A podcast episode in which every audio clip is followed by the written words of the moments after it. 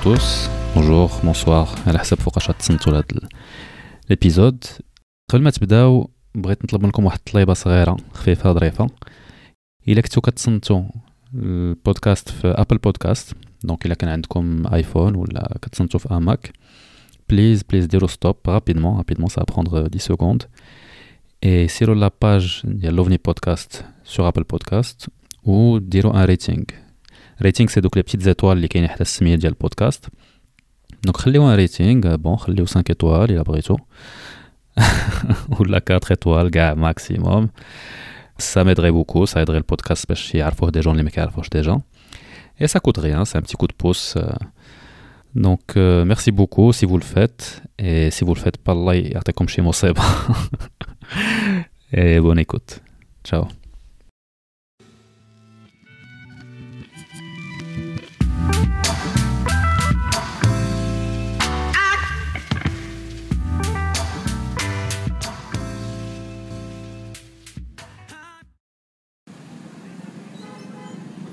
Alors pour le premier épisode ديال هاد لا سيري بغيت نهضر على واحد لو سوجي اللي ما هضرش عليه بزاف في هاد البودكاست.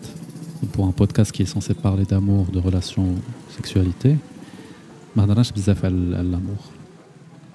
Alors l'amour, الحب. Un sujet un sujet qui passionne, un sujet صعيب, un sujet qui questionne, c'est un sujet qui rassemble, qui divise parfois aussi. C'est واحد l'émotion ou un ensemble d'émotions qui est au centre de de la vie de chacun d'entre nous. Et كنحسوا surtout بلا l'importance ديال ديال l'amour فاش كنعيشوا l'absence ديالو. Que ce soit l'absence ديال l'amour euh, familial, euh, amical ou, ou romantique. En général, هاد l'absence pour la plupart d'entre nous, je crois, كتكون une source de de doute, de questionnement ou parfois même de de souffrance. C'est, je dirais que l'amour, le hub, c'est aujourd'hui à la fois l'émotion la plus recherchée ou la plus difficile à cerner. Parce que dès qu'on pense qu'on a mis le doigt dessus, dès qu'on pense qu'on, qu'on a pu définir shnaou le hub, l'amour se métamorphose ou nous échappe. Alors comment, comment on va aborder un sujet bhalak, un sujet complexe, un sujet passionnant? On pourrait en parler pendant des heures ou sans vraiment réussir à le, à le définir. Et du coup, je me suis dit, Blasman a des définitions qui, de toutes les manières, radicaux ou incomplètes. Coule la société, coule la époque, voire même coule chaque couple. Hein. D'où sa propre définition d'yel, d'yel hub. Euh, moi, je voulais plutôt me tourner du côté de la, de la philosophie. Safa ou voir ce qu'elle a dit sur le sur le sujet. Alors vous allez me dire علاش la philo, علاش الفلسفه, pourquoi هذا le choix هذا. Bah parce que je pense que euh, la philo c'est c'est pas dak la discipline abstraite et ennuyeuse اللي قراونا quand on était un peu plus jeune. Au contraire, pour moi, c'est une bonne porte d'entrée. حيت الفلسفه elle nous Elle nous questionne, elle nuance, elle, elle ouvre des portes, plus qu'elle ne donne vraiment des réponses euh, catégoriques. Et je crois qu'elle nous permet de, de mettre nos idées en perspective, ce qu'on a en tête avec euh, ce qu'autre personne on peut dire sur, sur tel ou tel sujet. Et du coup, que dit la philosophie, ou là plutôt que disent certains certains philosophes sur, euh, sur l'amour. Alors, Radin Bedao par, euh, par un discours assez ancien, discours Qadim Chouïa, ou pas n'importe lequel, hit, euh, on va parler de, de Platon. Platon, il y a l'écrit d'Yalos, le banquet, là, le symposium, qui a quelques réflexions sur, euh, sur l'amour à travers quelques, quelques récits, récits de certains personnages. Ouais, là, j'en ai pris deux. On est pris deux, ils m'ont plu, ils m'ont interpellé, ou je voulais les partager avec vous. Le premier, premier personnage, c'est Socrate. C'est l'un des personnages qui est présent au, au banquet.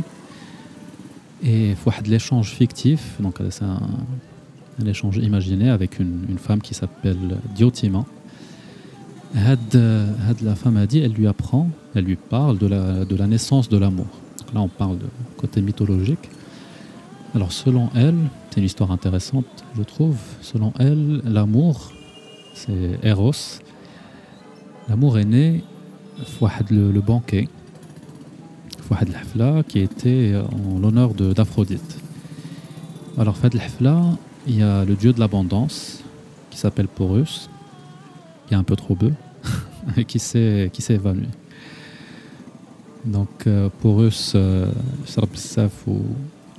et c'est là, c'est à ce moment-là que, que Penia, c'est la déesse de la, de la pauvreté, elle arrive au, au banquet, et elle décide d'en profiter pour coucher avec lui. Donc déjà, ça commence, ça commence bien, ça commence mal, en fonction de comment on voit les choses. Et donc, Eros, l'amour, serait, selon l'histoire hadith, serait le fils de, du dieu de l'abondance, et de la déesse de la pauvreté.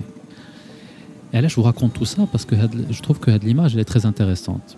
Parce que l'origine ambivalente d'Yalon, l'amour, fait toujours que, que l'amour est à la fois dans, dans l'abondance, dans le, dans le don par, par son père, et en même temps dans le besoin, dans le manque, par sa mère. Et euh, c'est intéressant quand on voit maintenant des gens, quand on dit aimer, quand brille, le, le bron.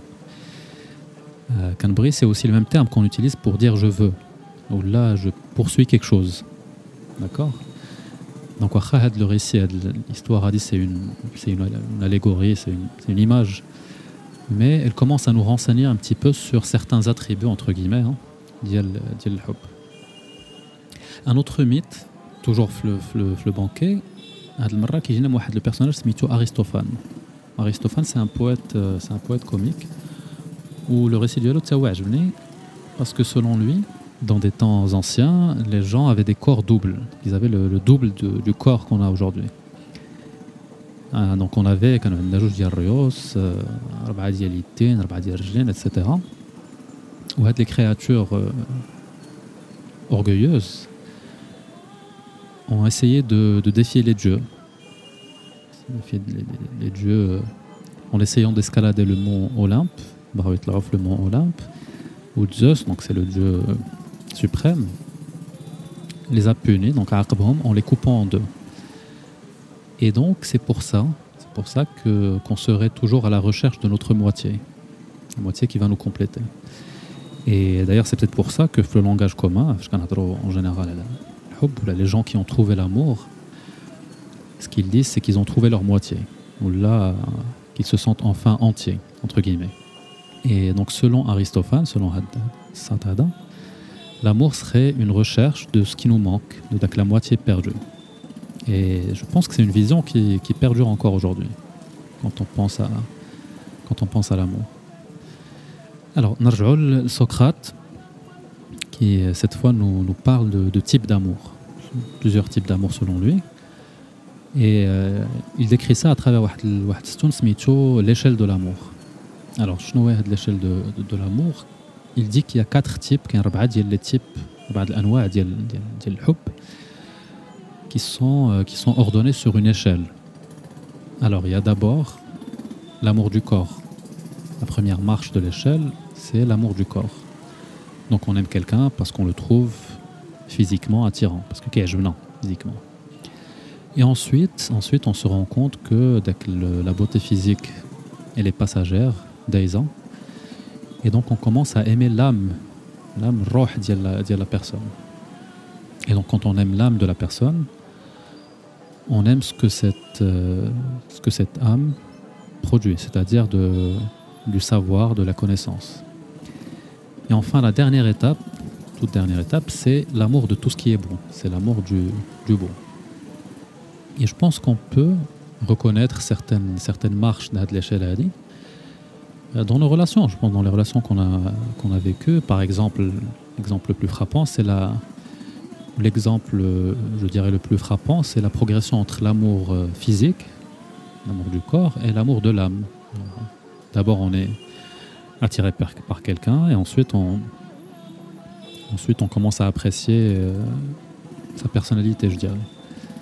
Et pour résumer, Socrate, pour lui, il voit, il voit l'amour comme une, comme une voie d'accès, comme le chemin vers la connaissance, vers la philosophie, vers tout ce qui est, tout ce qui est bon. Alors, si il y a les anciens philosophes qui ont une image plutôt favorable à l'amour, ce n'est pas le cas de tous les, tous les philosophes. Ou d'abord, on a un groupe de philosophes, les, les, les pessimistes. On a un philosophe qui s'appelle Schopenhauer. Alors, pour Schopenhauer, le sentiment amoureux, donc il concède que c'est la force la plus, la plus forte et la plus déraisonnable, et, et il dit qu'elle rend les gens fous. Parfois, elle leur fait perdre leur vie. Et euh, il nous dit « L'amour peut nous paraître réel quand on le vit. Et quand il peut nous paraître sublime. C'est uniquement une illusion. C'est waham. » Et il dit que c'est juste notre instinct sexuel de reproduction que la nature a déguisé en amour. Le sentiment qu'on, qu'on pense être de l'amour, finalement, ça serait uniquement un instinct sexuel. Notre instinct de, de, de, de reproduction en tant qu'espèce. Et euh, il conclut que pour lui, l'amour, c'est, c'est que danger, c'est tourmente. L'amour nous consume et nous perturbe. Donc, euh, Sartre n'était pas très, très romantique. On passe à, à Kant. Quant à lui, ouais, ça fait exprès. Il pense, euh, Kant, que, que l'amour, qu'il est déraisonnable et tumultueux par, par définition. Mais l'amour, il nous éloigne de l'usage de la raison. Et euh, cette folie de l'amour, comme il l'appelle, c'est notre esprit critique. Et donc pour lui, ça c'est quelque chose de, d'assez dangereux.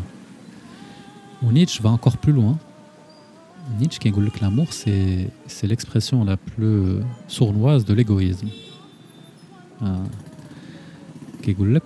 L'amour, c'est uniquement un désir de possession, c'est l'envie de posséder l'autre, et c'est une envie qui a été, qui a été glorifiée, qui a été enjolivée par les gens, par ceux qui cherchent à, entre guillemets, je cite, s'enrichir.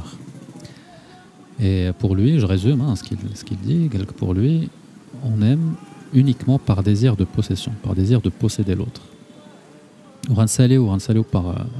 par un philosophe qui s'appelle Kierkegaard, le philosophe danois, qui dit un truc assez intéressant, qui dit que bon, l'amour humain, c'est-à-dire l'amour entre les, les êtres humains, c'est quelque chose d'éphémère. C'est, c'est un amour qui est forcément condamné à se, à se dissiper. Et seul l'amour divin, seul l'amour de Dieu est, euh, est éternel. Seul l'amour de Dieu dure. Bon, je vous rassure, tout le monde n'est pas, n'est pas aussi pessimiste. Et je voulais finir avec deux philosophes qui se trouvent aussi être un, un couple d'ailleurs. Nous...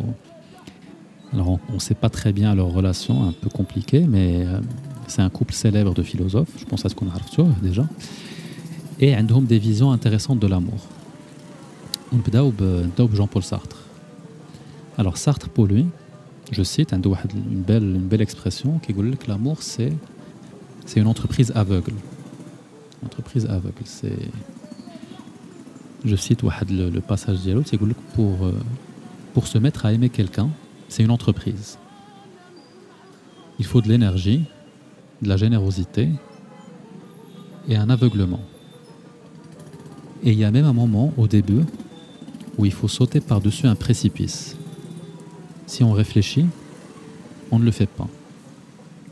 C'est intéressant ce qu'il dit, le, la comparaison avec le, avec le précipice. Et